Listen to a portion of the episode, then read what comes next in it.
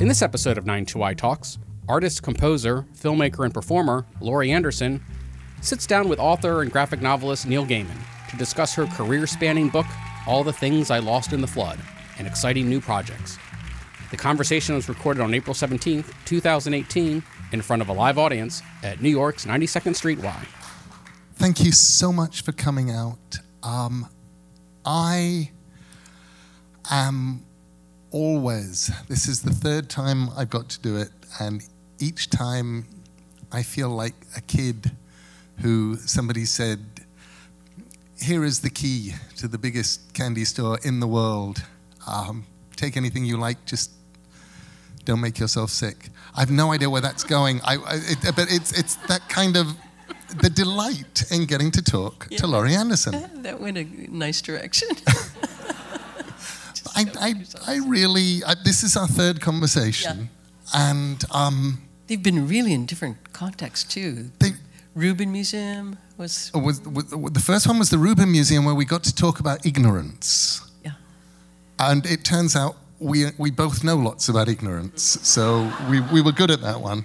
Stupidity as well. And, and then we went to Bard College, where I am an occasional professor. And uh, that was more that was more like a regular kind of interview, except it kept going off into odd places. And, so regular. And, and you kept asking questions. So, and this one um, is we, we sat there backstage going, okay, what are we going to talk about? And Laurie said, What do you want to talk about? And I started saying, Well, well families and, and love and the imagination. What do you want to talk about? And we, we sort of put together our list of things. Um, so I don't think it's going to be like any conversation we've had before. Uh, good, good, that's good. And, and we're definitely going to have some time for you to read. Is it chapter one? I, it's, I, I think it's a chapter, the, the shortest. Okay. Because we don't have as much time as we would like from Norse mythology. Um, so I want to know about your new book before, before anything else. Um, things we lost in the flood. What is it? What kind this is a, it's a list of things actually. It's kind of an inventory. What happened was um, Hurricane Sandy hit, and we were so unprepared for hurricanes. Came up, uh, the Hudson came up and um, through the park, crossed the highway. I'm watching this like a. Uh, it was so dramatic, and then came up our street, and uh, it was very beautiful. It flooded my basement where everything, all my archive was. Now, um, the Hudson is an estuary, so it's mostly saltwater. So, saltwater pulverizes everything. So I went over to fish out the things I thought I could get, and uh, and it had all turned to oatmeal. Just electronics, props, sculpture, um, projectors, everything, and and I, it, I was devastated. It was two days though, two days later, when I realized I never have to clean the basement.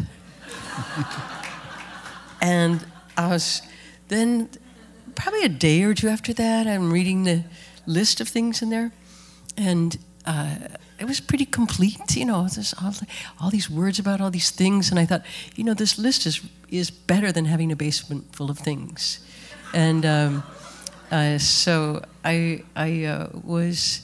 That was my motivation for, for writing the book, and that stories and language can stand for things and so it starts off, you know, in a kind of ponderous way of the way the word yellow uh, is a kind of a memorial to the color yellow. And so that because it's all happening in our minds anyway, so as you know, you conjure these things, and so when you were talking about um, the imagination, uh, I, I, think that's what I began to think about as as we live in a, in a less material culture too, as things get um, as so many different things begin to disappear record stores, bookstores, banks, you know, uh, and everything is in our phones. And so we have these, this, live in a world of representation. So that was um, kind of what I was, was basing it on. So when you're, uh, uh, the title of your book, Norse myth- mythology, is, uh, is um, uh, really ringing a lot of bells for me because you know not only do uh, do I live in a world of um, uh, kind of representation, but also um, most of the people I know in some way are mythologizing themselves, mm-hmm. you know, and so and and I certainly come from a family that was doing that, a Norse family that was doing that. So Norse mythology, this looks like my my uh, family scrapbook. you you mentioned um, very mysteriously uh, when we were backstage your grandfather, your Swedish grandfather, and, and you alluded to him, and I thought, okay, I have to ask him when we're on stage. Yeah. Yeah, this is a this is a uh, has a few twists to it. Uh, this is a grandfather who uh, always the family mythology was that he his story was that he'd come from Sweden when he was eight by himself, and that he'd started a horse business when he was nine, and gotten married when he was ten. and you know, I was like, yeah, and fishy, and uh, so he was speaking Swedish, which led people to think he's probably from Sweden, you know. So, um, uh, you know, I, I, just had this feeling that maybe, though, the story was darker than that, uh, and that it was a story he couldn't really tell. Um, that maybe he was an orphan, or like a lot of, like a lot of kids, uh, um, Swedish kids, um, was a very violent uh, time in the late 19th century when he came and I could picture him as a runaway or a stowaway, and that the story was not as quite as happy as the one he um, pictured. And then, but that was always the story I was going with, you know. And then um, recently, in working on another project, I, I was doing a little research on him, and I found out that he had um, he had come with his parents. He, he made the whole thing up. The whole thing came when he was a little boy two or three, and uh, that his mother had died when he was seven, and that his father put him into an orphanage because he didn't. He had a bunch of little kids. He doesn't know what to do, and and little Axel, my grandfather, kept running away, and then um, and then his father had put him in prison from the time he was 12 to 21. He put him in prison, and um, in a in a place in Minnesota called Red Wing Correctional, um, which Bob Dylan wrote a song about. Um, a very, very tough place for a kid to be. And, um, and his, uh, so that his, his father was, um, uh, his profession was listed. So I got a lot of, um, I got all of the prison documents from this uh, correctional place. And, and his, his, fa- his father's profession is listed as al- uh, drunkard. Professional drunkard. Professional drunkard, yeah. So uh, it was a lot sadder than what I had thought. Although it kind of explains why he would want to reinvent himself yeah. parentless. Yeah. To delete the parents. Yeah. Came by himself, self made man. He, he actually did very well after he got out of prison. He, he became, he, he was a, a very sturdy um, survivor and like a lot of Swedes are pretty sturdy.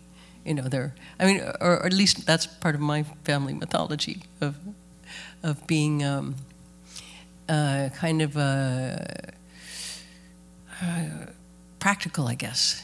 You know, our our church was a Swedish Evangelical Mission Covenant Church, and it was basically like a coffee church. So we would, you know, listen to sermons, and uh, it'd be, it's, it's good to be nice to people. That was the sermon.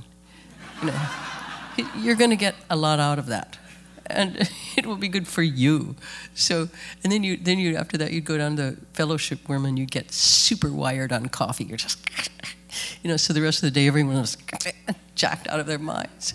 But anyway, that was um, uh, that was our our uh, our belief system, I guess. You know, just very practical and just be good and drink a lot of coffee. And my, my grandfather, my paternal grandfather, um, arrived in England, I think he was about 11. And from? From, uh, I think he was born in Poland, but he came in from Belgium, where my great grandfather had been working on the diamond bourse as a diamond uh, person who carried diamonds from one jewelry dealer to another. And either, there are two versions of the story. Either he lost a diamond and fled to England, Ooh, yeah. or he stole a diamond and fled to England. um, but he seems to have been very shady, my great grandfather. And my grandfather, aged 11, really was bringing up the family. And, you know, he was working as a bellboy in a hotel. Enterprising at 11? Um, incredibly enterprising. Uh, Wow. Got busted by the. Uh, by uh, the people running the hotel for selling alcohol to American servicemen during World War One, uh, which he would bring in his own whiskey, and they explained that that was that was out of the question. He was, and I discovered recently that he was known as Belgian Maury, which I rather like. So it's sort of a, like a Damon Runyon. Kind Yeah, a very sporty name. Yes. Did you kn- know him? I, I knew him, but I knew him in his later years after he had become, uh, due to a, a variety of peculiar circumstances, he was briefly the most successful uh, grocer in Portsmouth in England and uh, had several groceries and it was very big. Um, and then went kind of mad and lost it all. Um, What happened to him? He, I, uh, the, the details are shrouded in family. Uh, you know, it's that kind of thing. When, when I ask, so what exactly happened? And there's sort of there are pauses, and then people say, well, he crashed his car. And you go, well, hang on, crashed his car. That, well, that doesn't mean anything. What what exactly happened? Well, nerves. And you go, I don't know what nerves means either. I think I, I actually um, need to take. A, I need to go and take a, a tape recorder and talk to surviving members of the family about what they remember. Th- th- Their stories always contradict each other. You know, I, I remember an amazing conversation once during a, uh, a family. I think it was during a wedding, where I asked about my uncle Monty, who was a hunchback. And I said, so why was, why was Uncle Monty, he was this tiny little hunchback man. I said, why, why was he a hunchback? And uh, one of them said, oh, he had, uh, he had polio uh, as, a, as a child. The other one said, no, he didn't have polio as a child. He was thrown out of a window. and then the first one says, no, no, no, no, no, you're thinking of the twins. the twin got thrown down the stairs and he died and you're going, I, it all got tremendously dark, and in the way that only families can. There's sort of, so yes, I need to go and, and investigate too. See that as a graphic novel I, out, out the window. it could be. So, f- uh, families and loss. Um, how do you cope when people aren't around anymore? Well, I, I think they are around. I mean, I know my grandfather Axel is around. I think people are around. Um, I, I just wrote um, some music for a, a, a teacher of mine, a, a sculpture teacher named Sol LeWitt, who, and who I really loved so much. And he had he had, did this number series, and I thought that looks like a score for a quartet. And so, he, can I do a quartet um, based on that? And I did. And um, it's about 25 minutes of quarter notes. It's very, very peaceful, very, very beautiful, actually, and um, and very kind of unpredictable. And and we played it in in the middle uh, of his paintings at Mass Masmoka last spring, uh, where a lot of his work is.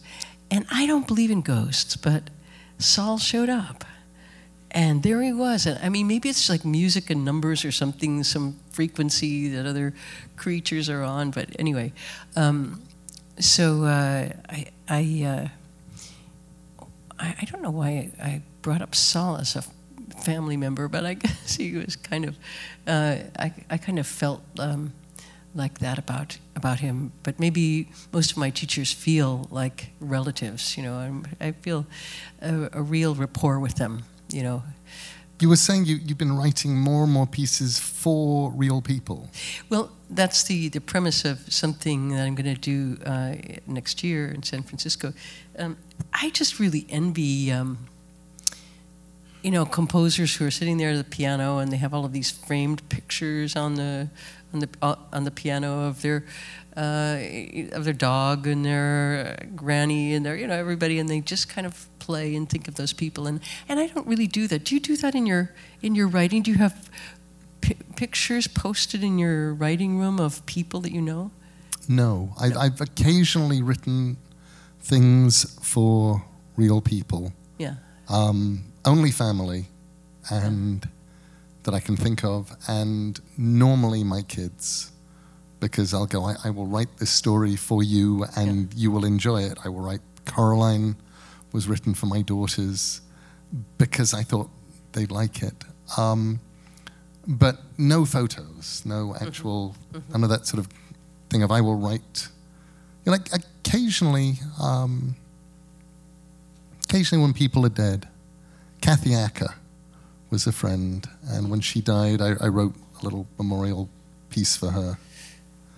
Um, but it's but it's very rare for me to do that. A couple of nights I sat across from a puppet of Kathy Acker. Someone had, um, it was a Henson pu- puppet, and somebody had brought it to this dinner party, and she was sitting there doing kind of Kathy Acker like motions. It was so unnerving. I really don't like puppetry very much at all.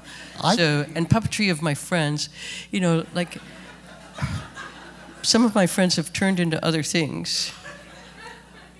Havel is an airport. Václav Havel was, Yep. was our friend, and he is now an airport. Uh, I guess there's worse things to be, but you know, I would rather be an airport than a puppet yeah. if I were given the choice. Puppetry is, is risky. It is. I actually, I, I, I say that I actually am, or I was for a while. I've probably grown old now, and and been retired to a back room. But the Atlanta Center for Puppetry Arts used to have a Neil Gaiman that they used as a narrator, as a storyteller, Nice. which was cool. Although, um, old old Muppets are really scary. I, I once. Yeah. In 2002, I stayed, Dave McKean and I stayed in Jim Henson's old house um, in, in Highgate in England and in Hampstead. And they hadn't touched the house. The family really had done nothing to touch the house since Jim died. Um, and even then, it was very old and strange. Um, you know, from the days when the family were living there while they were making the Muppet Show. And there was a box in the basement of old Muppets. And my immediate reaction was, I, Muppets, I have to put on Muppets. I have to put Muppets on. And, you know, I grab a Muppet sheep and I put it on and I, I go, ah, and if I do this, I can make the eyes open and close. And, and I close the eyes. And the latex on the eye just rotted. and just, the eyelid just fell apart. And it was one of the most horrific things. Old puppets are a dangerous. story um, in this book about about that. There's a uh, a, a, per, a journalist who wanted to come over to my house to uh, do an interview, and I really hate that because because there's almost never enough time to hide all the things in your house that you really need to hide if a journalist is coming over. So she came over and she started the interview, and then she she said, "Wait a second, I put my uh, she put a sock on her hand, and she started like." Do you mind if we do the interview with this? and I was looking at the sock puppet, and I was like, was looking at the sock puppet a little too long, you know. And uh, she was a very bad puppeteer too. So everything was pretty much off, you know. And uh, so I said, wait a second, I'm I'm gonna, uh, you know, everyone has a. Uh, spare sock around, you know, so I went and got one and, and said, okay, uh, I'm ready. So we did this, you know, a whole interview with two sock puppets, which was very nice because you don't have to take responsibility for what you just said. I mean, that's what puppetry is. Oh, it, You know, Amanda and I um, have occasionally, during marital rows, um, resorted to sock puppets. Um, and actually, you know, when you put on a sock puppet and they're having the row for you, everything gets a lot sillier. Mm-hmm. And it kind of frees you up to Yeah. Not actually mind what's being said in the row. You sort of go, okay, well.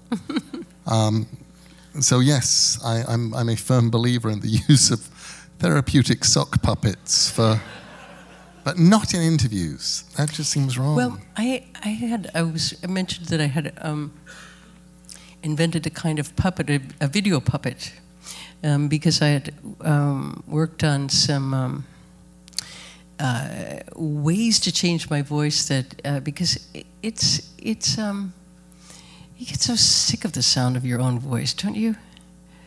Do you? Um, you know, Maybe you do. yes, but I don't get to listen to it very much. I mean, the, the, it's the nice Really? thing about not not, listening to it being. I'll do an audio book here and there, Right. and I'll do a couple of readings, but I don't get to go out and perform with my voice on a regular basis, Right, right. which is a different kind of thing. But I, I mean, I've heard you do some of the glorious, weird stuff where suddenly you're changing your voice and you're a man or. Well, that is really fun to do dr- audio drag. That's very, very nice because it gives you a chance to just be. Uh, have, if you if you sound radically different, you're really going to start having different uh, thoughts, and you're going to start phrasing things differently. So, um, we let, let me see if I can find this thing, and we're going to have to flip through a bunch of things really quickly. Um, some pictures from the this book. Uh, so this is this puppet that I made, and um, it was with a very old uh, video trick from the 80s of squeezing the frame like this, so the top of the frame would be big and the bottom would be small. And I was working with this voice that was a, guy kind of like that. and and uh, uh, I thought, what is, the, I wonder what that guy looks like. So that's why, why I did this. I made this. And here is his first appearance on a talk show um, as a character. So, you've been pretty busy for a multimedia performance artist. Let's see, I hear you make uh, records, films, books, and you've been on the road a lot too, haven't you? Yeah, uh, actually, I, I just got back from a, a concert tour Japan and Europe, Australia. Mhm. Interesting. And yeah, I'll be making a, another record soon. But lately, I've been so busy doing press, you know, interviews and photo sessions and talk shows like this one that, uh, you know, I don't have the time anymore to do the actual work. Uh, Yeah, well, you can't be in two places at once.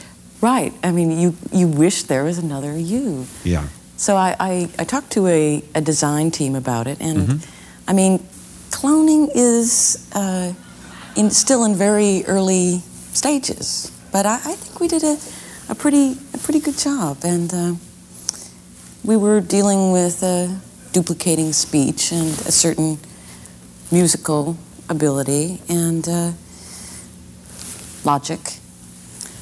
Interesting. And a few things came out sort of strange, but then I think it's always strange to see some kind of reflection of yourself. And anyway, we do work together, and, and sometimes he's on his own, but I, I think it's working out really well, don't you? Uh, well, I, I, I write, I write the music, and uh, it's uh, pretty interesting work, really. Uh, she does most of the words. Well, I mean, you've, you've been writing. Well, some. No, I mean, it's been really good. It really has been good. Well, uh, most of the time I'm not really, I'm not really sure what I'm writing about, but uh, I, I, I keep, I keep, I keep busy. You know, I, I, I keep, I keep writing, writing. And I mean, eventually you're, you're going to be doing even more, even more things. you know? Oh. Um, actually, I didn't realize the time. I, uh, look, I've got to uh, get to a, a photo session, so um, I've really got to go. Listen, You can do? you um, just uh, take over for me? Because, uh, great, Uh, great. Thanks a lot. Thanks. Great. I'm really sorry.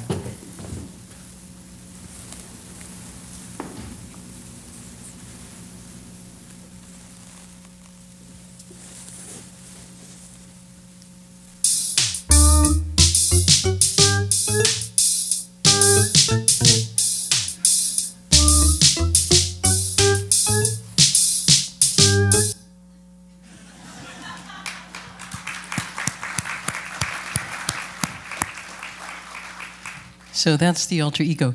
Would you read this chapter, please? This vision of everybody in the audience going, This is the strangest thing I've ever seen happen on a stage. Yes. I will do a very short chapter. And this is called Mimir's Head and Odin's Eye. In Jotunheim, the home of the giants, is Mimir's well. It bubbles up from deep in the ground, and it feeds Yggdrasil, the world tree. Mimir, the wise one, the guardian of memory, knows many things. His well is wisdom. And when the world was young, he would drink every morning from the well by dipping the horn, known as the Gjallarhorn, into the water and draining it. Long, long ago, when the worlds were young, Odin put on his long cloak and his hat, and in the guise of a wanderer, he traveled through the land of the giants, risking his life to get to Mimir to seek wisdom. One drink from the water of your well, Uncle Mimir, said Odin. That is all I ask for. Mimir shook his head. Nobody drank from the well but Mimir himself. He said nothing. Seldom do those who are silent make mistakes. I am your nephew, said Odin. My mother, Bestla, was your sister. That is not enough, said Mimir. One drink, with a drink from your well, Mimir, I will be wise. Name your price. Your eye is my price, said Mimir. Your eye in the pool. Odin did not ask if he was joking. The journey through giant country to get to Mimir's well had been long and dangerous. Odin had been willing to risk his life to get there. He was willing to do more than that for the wisdom he sought. Odin's face was set. Give me a knife, was all he said. After he had done what was needful, he placed his eye carefully in the pool. It stared up at him through the water. Odin filled the Gjallarhorn with water from Mimir's pool and he lifted it to his lips. The water was cold. He drained it down. Wisdom flooded into him. He saw farther and more clearly with his one eye than he ever had with two. Thereafter, Odin was given other names. Blinda, they called him, the blind god, and Hoa, the one eyed, and Baleg, the flaming eyed one.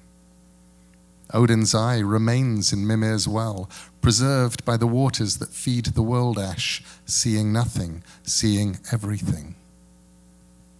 Time passed. When the war between the Aesir and the Vanir was ending, and they were exchanging warriors and chiefs, Odin sent Mimir to the Vanir as an advisor to the Aesir god Honir, who would be the new chief of the Vanir. Honir was tall and good looking, and he looked like a king. When Mimir was with him to advise him, Honir also spoke like a king and made wise decisions. But when Mimir was not with him, Honir seemed unable to come to a decision and the Vanir soon tired of this. They took their revenge, not on Honir, but on Mimir. They cut off Mimir's head and sent it to Odin. Odin was not angry.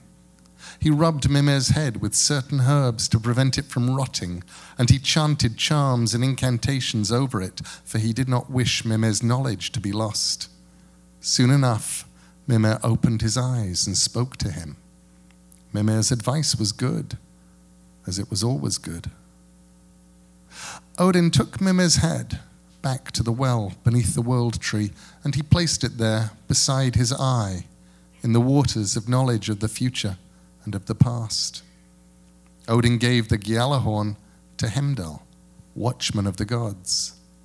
On the day the Gjallarhorn is blown, it will wake the gods, no matter where they are, no matter how deeply they sleep. Heimdall will blow the Gjallarhorn only once at the end of all things, at Ragnarok. Whoa, that's that's, that's frightening. That's that's a. What did you start with in that story?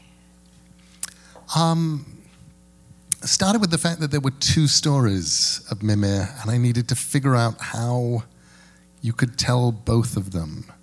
Um, and they're, they're slightly contradictory because one is from the sort of the, the, the sort of the, the mythic side of things, which is the story of Odin cutting out his eye, and one is from the slightly more practical version of the Norse myths, um, in which it is kind of assumed that these are stories about things that happened to men at some point. Um, so it was a matter with that one of What do you mean by that? I mean that in post Christian Iceland, um, one of the techniques for telling the old myths was to preface your myth with essentially, well, obviously, these are sort of called gods and things, but really we're just talking about people so that you don't get into enormous trouble for having told uh, stories of ancient gods. Some of the stories we get are God stories, and some of them are gods as people. And you kind of, on those ones, you kind of wind up going in and, and removing the as peopleness of them. Um, but I mean, in terms of writing the myths, it was absolutely fascinating going in and going to Snorri, um, who is is. We only have a very very small amount of information about the Norse myths, about the Norse gods, um, and an awful lot of it we owe to a man called Snorri. And Snorri was a politician, Snorri was a poet. Um, Snorri was somebody who decided that one of the important things he needed to do was tell the stories of the gods, mostly in order that Norse poetry and Icelandic poetry would be comprehensible Would Bec- become- would be comprehensible because in um, in Norse poetry you have things called kennings, and a kenning is basically a, a it's a metaphor, it's a simile. Um, a simple one would be calling the sea the whale road, for example.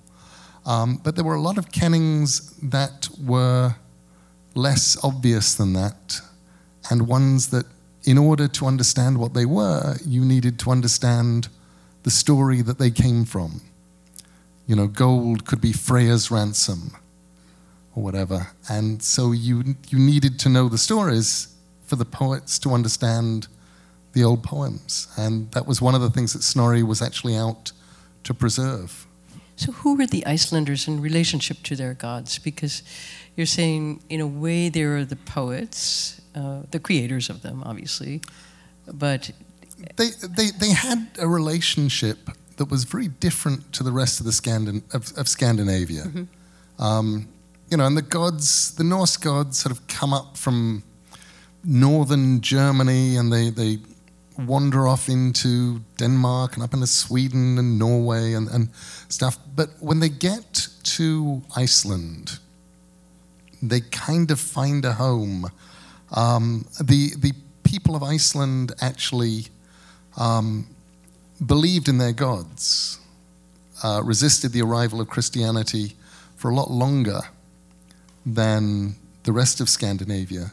And, and when they did it, uh, they decided to become uh, Christian.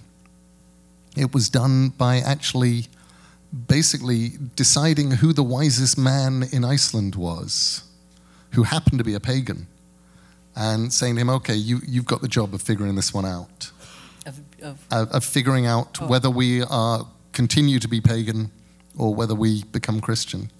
And he went off, gave it a good think for several days, and came back and said, "Now we're Christian." But even with that, um, being Icelandic, they had their own set of rules that were slightly different to anybody else's. I, I love the fact that I still think about this one. Um, in the rest of Scandinavia, worshipping pagan gods was illegal. you know, Christianity was the religion and it was illegal to worship pagan gods. In Iceland, it was only illegal if they caught you. It was not, as long as you got away with it, it, it, it had not been illegal. But uh, these these gods were were full of wisdom, right? I mean, kind of because it just strikes me as like like the polar opposite of of the Greeks, because uh, the the Greek gods were also uh, beautiful and so on, but they were also uh, jealous and crazy and uh, uh, uh, really, really impulsive. And at the at the same time, the humans were inventing everything: philosophy, geography, physics, poetry, history. They were they were godlike, and yet the gods, their puppets, were really misbehaving. You know, they were really just like I think they having had- I affairs think with partly the gods- chopping their heads off. And, They had a lot of time on their hands, Yeah. which you do not feel like the Norse gods had. And also, Really? they had They fantastic time? weather. Um, yeah, You know, you and there are no Norse gods who ever do things like, you know, sort of stare into pools naked and fall in love with their own reflection, because this is Scandinavia. You will freeze. yeah. If you tried it on one of those very, very rare warm summer's days, you'll get covered in mosquitoes. So these are gods in a hurry. Yes, um, and and so I think you you you get a much darker sort of worldview. Everything there's frost giants out at the end of things. There's um, a a culture that is based around the idea of having a good death, and a good death is death in battle. Um, and then, of course, it all leads up to Ragnarok. The idea that at some point, unspecified, and you're never even sure if it's in the past or the future, everything is going to go up in flames. The end of the world is coming. You're writing a TV thing about the end of the world now, right? I- I- but but it am. has a good ending. I, I've, I've, well, I've made it. It's called Good Omens. Yep. Um, we, we've shot, we've done all of the principal photography. And uh, we have maybe three or four days worth of things we still need to shoot. And we've got about eight months of, uh, post production to do. And uh, that, I, I made it. I made it A because I um, wrote the novel Good Omens with, with a writer named Terry Pratchett um, about 30 years ago. And Terry had Alzheimer's. He had a premature, horrible, rare form of Alzheimer's. And as it became obvious to him that we weren't going to find somebody else to do it, he, um, he did the last request thing of me which is a dirty trick, frankly, to play on anybody. The sort of like, you have to do this, and I'm going to die. Because you go, hang on, my friend just gave me this thing to do, and oh, he's dead. Okay, that was a last request. Yeah, I have to do this. And so I, I, it's sort of taken over my life. Um, it's, it will be coming out next year from Amazon, and when it's, it's the BBC and Amazon are making it together. So it'll come out first on Amazon Prime Video, and then six months later from the BBC. So speaking of godlike, you've created a good end to the world. Well, it, it is, I like to describe it to people as the funniest story ever written about the end of the world and how we're all going to die. Um, but it, it's actually, it's really about avoiding Armageddon. It's about avoiding war. Um, it's about ways of not fighting, um, ways of not ending the world, because sometimes, frankly, especially now, um, you sort of look around and you go, there, there are actually people out there who either think some kind of doomsday scenario is winnable or they think they'll give it a good try anyway. Um, and, uh, and you sort of go, no, actually, not, not fighting is infinitely superior to fighting. If there's anything that half a million years of being a human species has taught us, it is that talking your way through things, making art, so how can you attract people? Because I mean, violence, and as you were saying, the boom factor is exciting, and uh, if you if you uh, present another mode, how do you keep you- people interested? Well, things definitely do go boom. I mean, we had a very hard-working explosives expert who got to good. blow up several things, including a 1920s vintage Bentley. Okay, Um, and but no one gets gets hurt. Well, there, there are some telephone salespeople who get eaten by giant maggots. I mean, there's, there's, you know, a few people get hurt, um, but it, it, it was an attempt. It, it's really just an attempt uh, by an angel and a demon, played by Michael Sheen and David Tennant, to um, to keep the earth going rather than head for the inevitable apocalypse, which both heaven and hell seem determined to happen, uh, because they've been living on earth for 6,000 years and they like it here, and you can't get sushi in heaven. Um, it is. News to me. It's. Exa- I hope when you go to heaven, there will be sushi waiting for you. That will be wonderful. Thank you. Hello, here is your sushi. and then you've got all these ghostly fish swimming around going, It's for you. I gave you my stomach.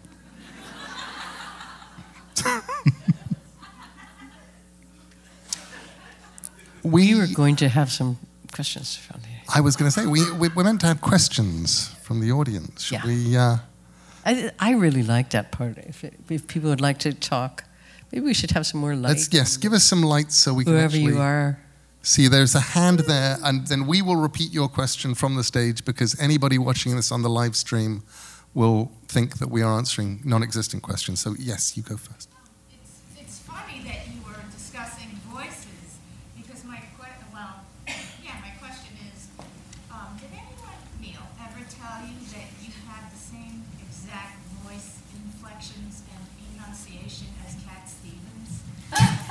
No, no. Cat, Cat Stevens, I love the idea that I, I have the same voice as Cat Stevens.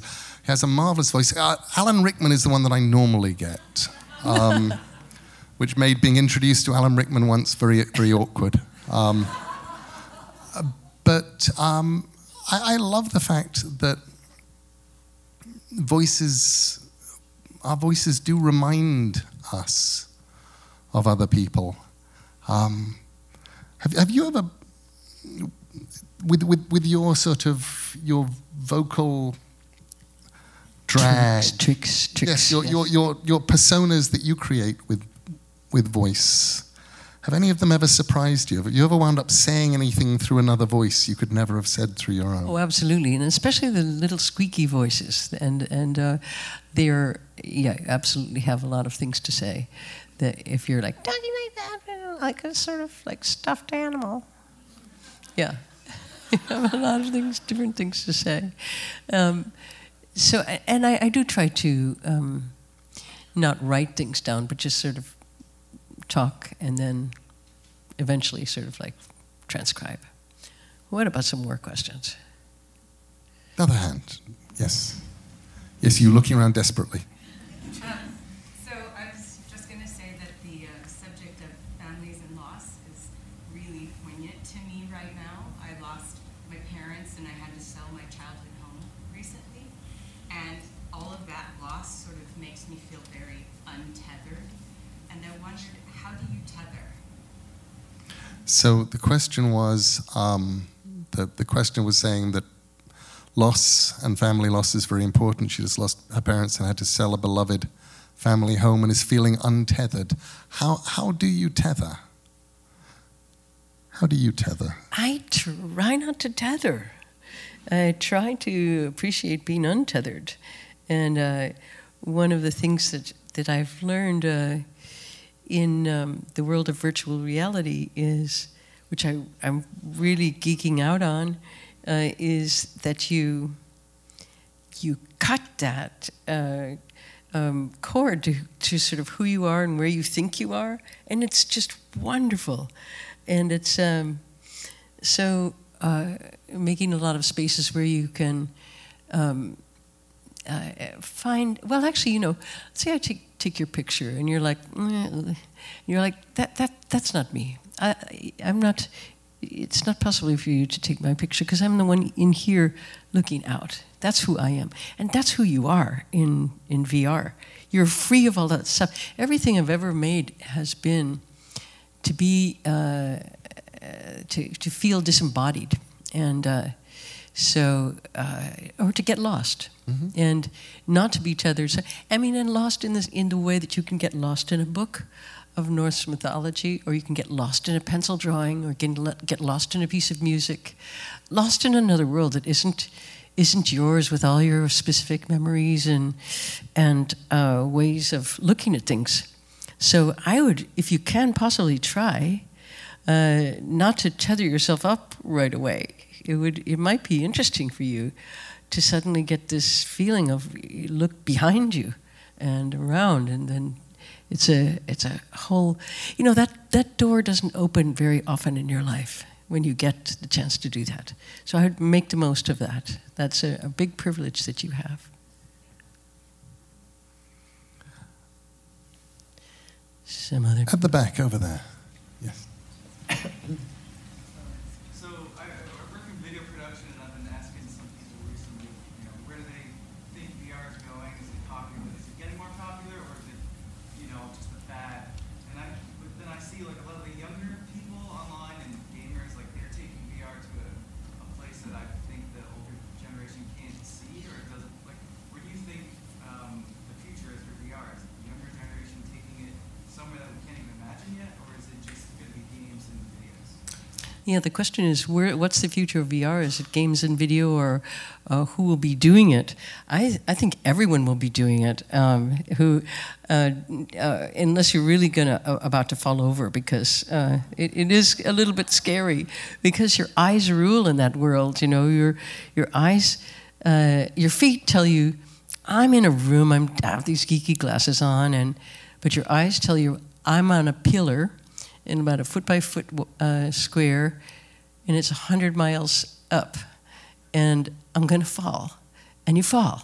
And it's, it's, it's wild. Your eyes totally rule. And so you can start playing with your senses in ways that, that, you, that 21st century people already know how to do very well, because you're always uh, deciding whether you're going to trust your eyes or your ears. Um, if you're talking to someone who's going, God, I love your new book, and you know from the way their their body language, they hate your new book. You know, so you're always kind of going, okay, yeah, what he's saying or what he's looking like. You know, you're always like judging those things. VR, you have a million new ways to do it. Uh, I'm not saying that you can't do all of this stuff in flat film or other ways that, you know, we make images, but I, I really do think that walking inside an image is is going to be the future of, of imagery and music too. Uh, so that and, and that's that's something I'm just starting to experiment with, and it's really uh, I have no idea how it works. A piece of music that doesn't have a beginning, a middle, or an end. It is not a narrative, but it's a spatial thing. So it's it's truly um, exhilarating to try to think of how to do that. So yeah, I think it has a, a big future, and uh, that it that it won't in any way, uh, of course, eclipse all of the other art forms. But I, I think it will be really interesting to see where it's going. One of my um, children's books called The Wolves in the Walls is currently being turned into a, a VR thing, and they, they rolled out the first 10, 15 minutes of it at South by. Um, and when I was last in Seattle, the people who were doing it came over and, and said, We just want to show you stuff. And the most impressive thing that I got to do was play with a ver- put on a, a glove and um, in the virtual world pick up a tool which, when squeezed, would extrude a virtual foam that weighed nothing. And I was able to change its color, I was able to sculpt it, change, and create, create weightless sculptures. And um, there was definitely sort of that looking at it and going, I almost I mean, you were asking about young people, um, and it, it definitely felt for me like the kind of thing where the people who are actually going to show you what this can do have not yet turned up. Um, that we will come into it and we will create things that are in some ways influenced by things that have gone before. Absolutely. It has all the great storytelling elements so that you can create doubt and fear. There's one section in the, in the work that I, I just did of, in, which you're, you're just reading the end of Crime and Punishment and, and, and you bring up your virtual hands and they're, they're covered with blood and you're like, and you're like, whoa, whoa, and then suddenly, boom, a knife goes down, it falls into your hand and you're like, did, did I do this? And then, then you put your hands down and the next time you bring them up, they're hooves. And you're like, hooves? hooves? Why do I have hooves? And they work like this, and you're like, whoa. And uh, the uh, I'll just tell you the, the plot of one short one that was called Heart Surgery. Heart surgery is you're strapped in a gurney like this. You're shooting down a hall. You're really your vision is restrained, and your two doors open up really fast, and you're the gurney parks in the corner, and then you see these people over there in the dark sharpening these knives and talking about the heart surgery. The heart. And you just, they're talking about my heart surgery. These lights come down suddenly, really bright lights, and then guys in masks and come down, the surgeons, and, and then this comes towards you, and things are getting blurry, and then, then they make the first cut. They take the, your heart, you put it on your your uh, chest, and it's and you're like, oh man. And then, then uh, suddenly the the surgeon just goes, oh wow, you know, I, I gotta go, and he he leaves. He and his whole team leave. They just leave, and you're you're there. You're like, and about a minute goes by, and you hear the door kind of open, and you hear the footsteps come in. Then I come over to the bed and I start talking, telling you a very uh, long, kind of a complicated story in your ear. And you're like, not the right time for a long, complicated story. really? so you can literally rip someone's heart out. You can do all kinds of things with VR that you just can't do in other media. So, I, you know, it's really, really create. It uses all those, the great dramatic tricks of fear and doubt and and um, and and makes them very, very, very visceral. So, I mean, at the moment, you know, it's probably now the, you know, the early moments of, of film where the train's coming towards everyone, ah, you know. So, um, eventually, we'll we'll be more used to it, and and the story itself will have to take over, and the surprise element will be a little more tempered. One of one of the things I find most interesting about VR is even not terribly good VR. Um, you know, you'd be shooting at monsters wearing a haptic vest, and and things are coming at you and, and stuff like that. But it doesn't register as it, it isn't sitting there in my head as something that happened outside of me in the same way that TV or film or theater or whatever is. It, it, it registers as something I was there for. Yeah. When I remember it, I remember it as yes, I was in this place, I was doing this thing, even if things were slightly fuzzy and pixelated. I was there doing this thing. I, yeah, I think most of the VR, when I first started doing it, I really didn't want to do it because I, I don't like the way the visual world of VR. It's bright, it's flat, it's people look like they're made of rubber in a very unpleasant way. You know, it's just not very visually appealing. But uh, so I, I just realized if I could make something that had atmosphere and darkness and something more uh, handmade than than trying to be uh, so-called realistic, and it wasn't game-oriented. It has nothing to do with targets or, or shooting. Somebody else over there. Yes. Both of you have worked with so many different mediums and so many different topics. I imagine you have wild imaginations.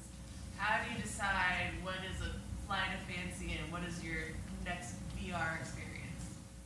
How do we decide? Both of us have wild imaginations. I think that is more or less true. Um, how do we decide what is just a flight of fancy or a wild notion and what we're going to make art out of? Um, I, I'm not sure you get to decide. Normally, what happens is an idea, or for me at least, an idea takes root and it doesn't leave and it hangs around and it starts accreting other things to it. You know, you can have an idea that's just a kind of weird, lovely notion, and you go, oh, "That's just a that's a lovely, weird notion," and then it it fades away and you forget about it. But then it's the ones where they have legs, and all of a sudden you realize that this idea is a bigger thing than you thought it was, and it feels more real and it concatenates. Um, what about the so-called real world? Does that influence the things that you're you're writing and in your imaginary world? Absolutely, and and I think if you're doing fantasy right, it ought to be a conversation between the real world and the fantastic, um, and not necessarily a comfortable conversation. You can you can.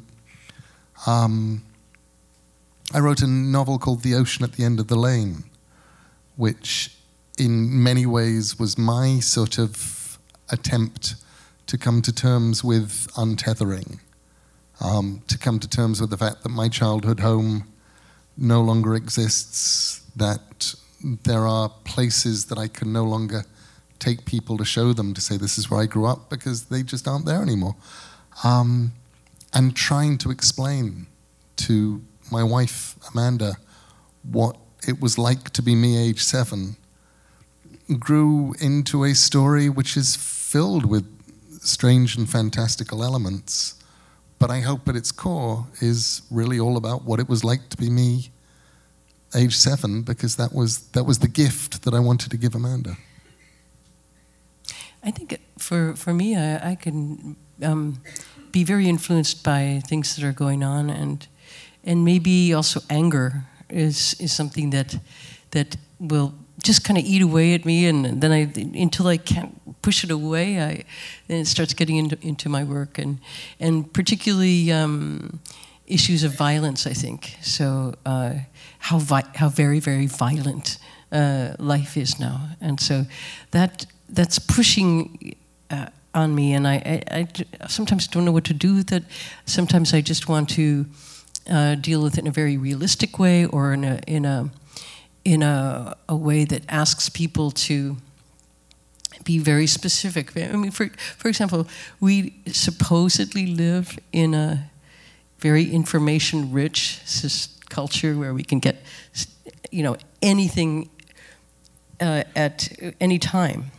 But with all these um, shootings, uh, with uh, in in schools, for example. I mean, that's such a dominant theme in in our in our country now. It's a it's a, it's a uh, weekly ritual, and uh, I'm just thinking uh, of of trying to think of how people can uh, show up for for something like that. And I'm, and I'm thinking like right now, how come there aren't any doctors who are holding up pictures of of what those guns do to human bodies. We have this kind of vague idea about bullets and weapons, but nothing very specific.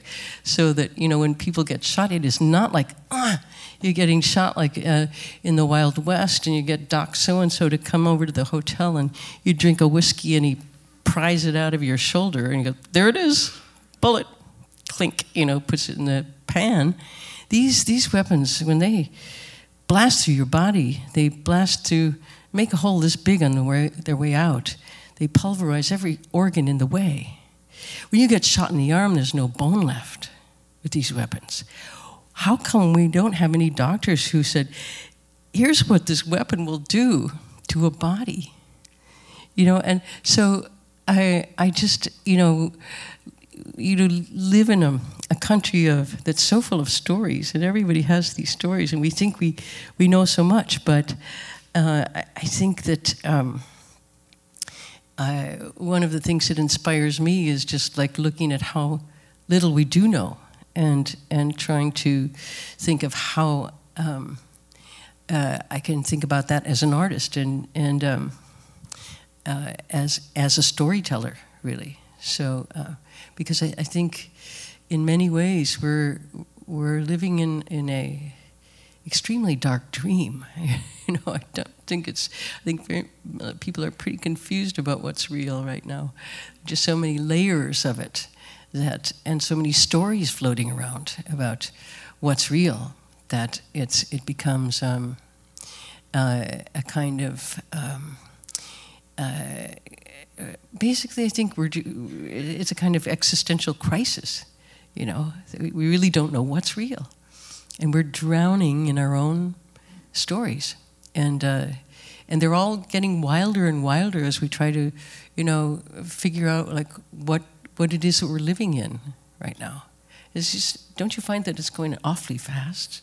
To, I mean, as a writer, in looking at, at the number of ways that people are trying to un- define reality at the moment, it's, it's just mind boggling. I, well, I think it is, it, it's mind boggling. Partly it's mind boggling because reality right now is incredibly unconvincing. Mm-hmm. Um, you know, any writer of fiction should be able to write a present day that is more likely um, than the one we're in right now. It, it's like here, here are the least, here's the least likely set of scenarios that we can possibly give you, and it's true.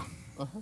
And you go, come on, there's somebody. It's we're in some kind of strange work of satire right now, aren't we? somewhere they're having a perfectly normal world and laughing at us.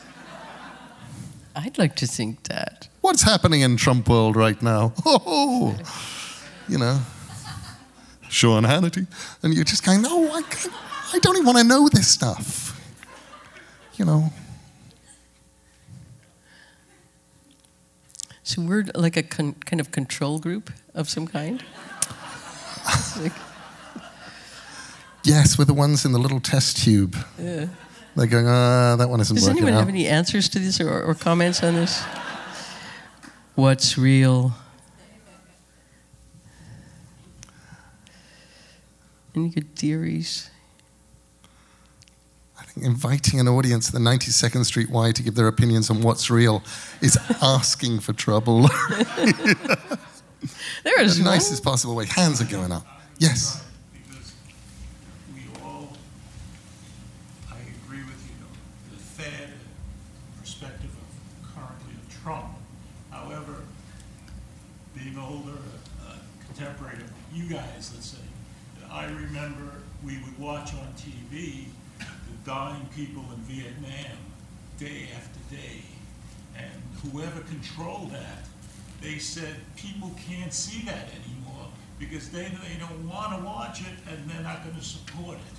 So what we do is we make it grayer and further and further away, and then we can create our own story. So it's really not an evolution towards Trump.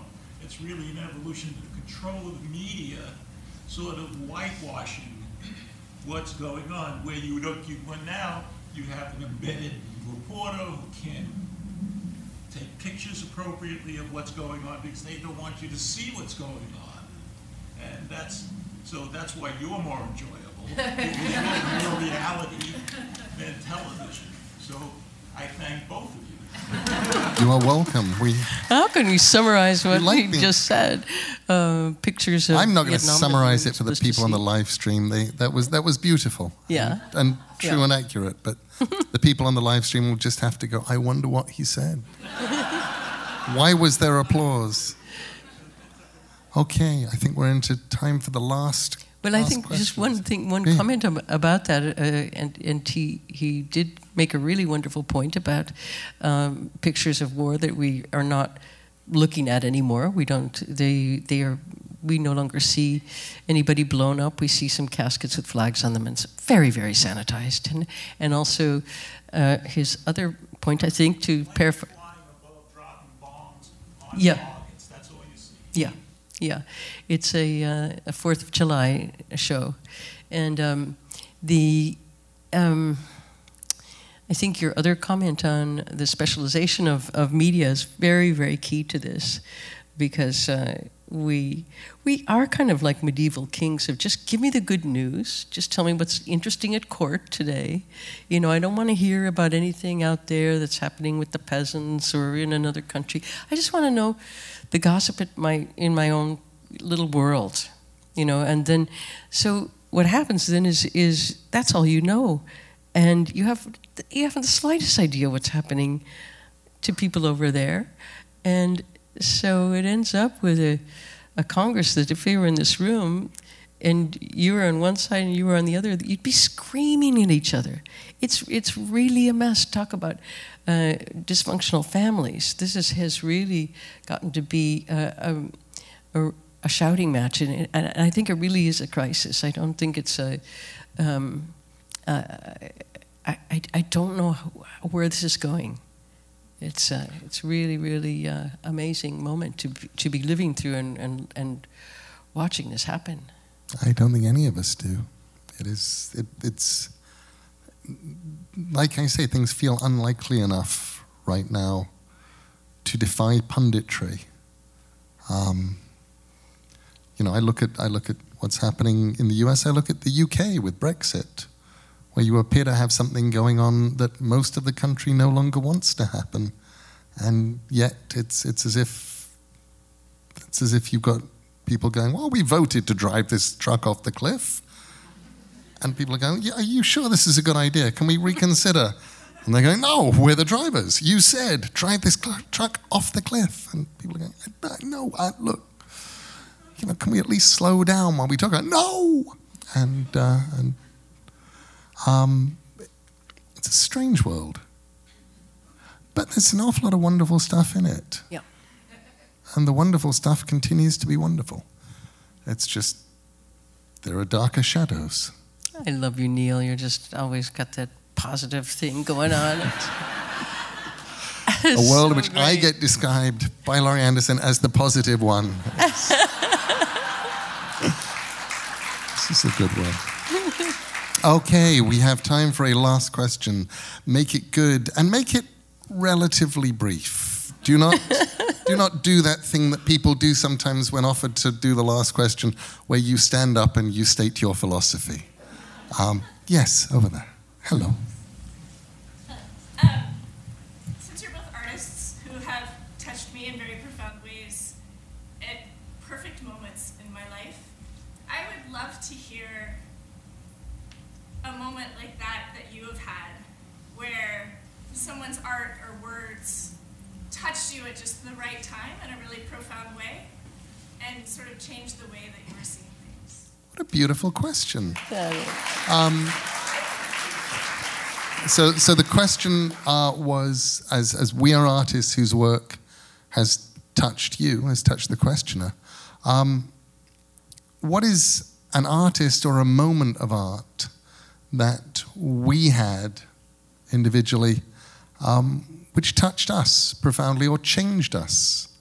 I think, profoundly. Because for me, those moments of great art kind of define into those ones where you go, I was not the same person before I experienced this art that I was afterwards.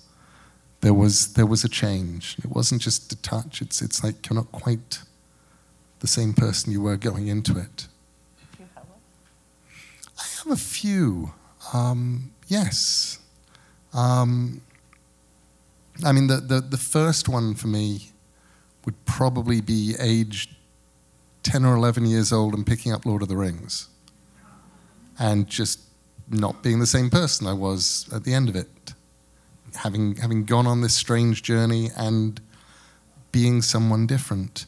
Um, somewhere in my 20s, going into the Tate Gallery and seeing a painting called The Fairy Feller's Masterstroke by an English madman named Richard Dadd, who painted the painting, which isn't finished, it's still unfinished, over nine years in uh, Broadmoor, the maximum security asylum for um, mad people who had done terrible things in Victorian times. He'd murdered his father and was an astounding painter. And I just remember standing in front of this painting for what seemed like about 15 minutes and must actually have been pushing two or three hours, just lost in the details and trying to come up with stories for everything.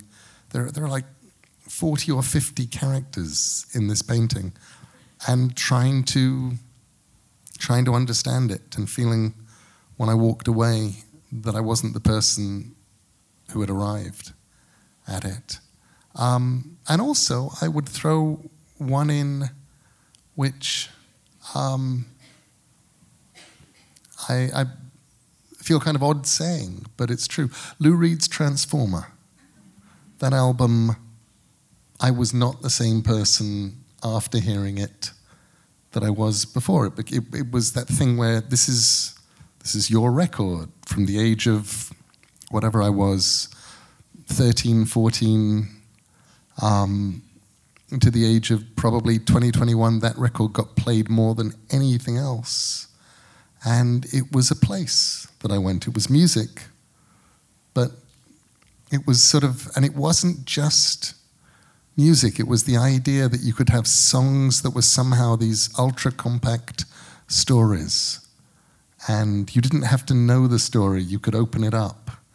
And, and it gave me a different kind of idea as to what a story was. So that and the first few Velvet Underground albums, just, just they were those moments of art for me. Yeah, I think that's a, a really good description of the, uh, of that record because it's it's called Transformer because it's about transformation. It really does turn you into some other kind of energy. It uses energy to do that. And uh, in answer to your question, I, I think that I just have one, uh, maybe the first time that I realized the um, power of words uh, uh to change you and change the world was uh, when I was eight years old. Um, and I was, and this is a story that's in a film that I made called Heart of a Dog, and it's a story about um, uh, walking, uh, uh, taking my little twin brothers home on a across a frozen lake, and they were in a little stroller, and I was uh, thought I would, I'm going to take them over to the island and show them the moonlight. And so we skated over there. And then, right close to the island, um, the ice was very thin and the ice broke. And the stroller just sank out of sight. And I was stood there on the, on the ice, and just my very first thought was, Mom's gonna kill me. and I took off my coat and my hat, and I was, and I, I dove down into the water, and and I grabbed uh, one of my brothers and out of the stroller and threw him up in the ice, and he's like, ah! And then I, then I uh, dove down again, but I couldn't find the stroller, and because it had slipped down the, the slope of the island, down farther down under the ice.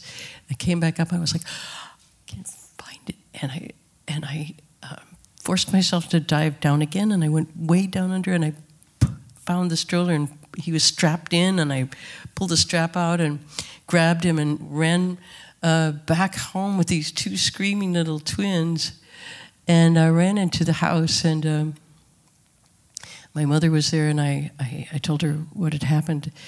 And she waited, you know, just like a couple of beats, and she said, um, I didn't know you were such a good swimmer. it's such a such a good diver. And uh, not a word like, what were you thinking? You almost killed your little brother. You know, no, I was a hero. I was almost a murderer was a hero because she did that. And I thought, that just saved my life. I want to learn how to do that. I want to learn that, how to, how to do that for people. And so uh, uh, I, I saw what words could do, and I, I really wanted to learn to shape them. So that was uh, my. So I have my mother to thank for that. And I think that was a perfect question to end on and a perfect answer. Laurie Anderson, thank you so much.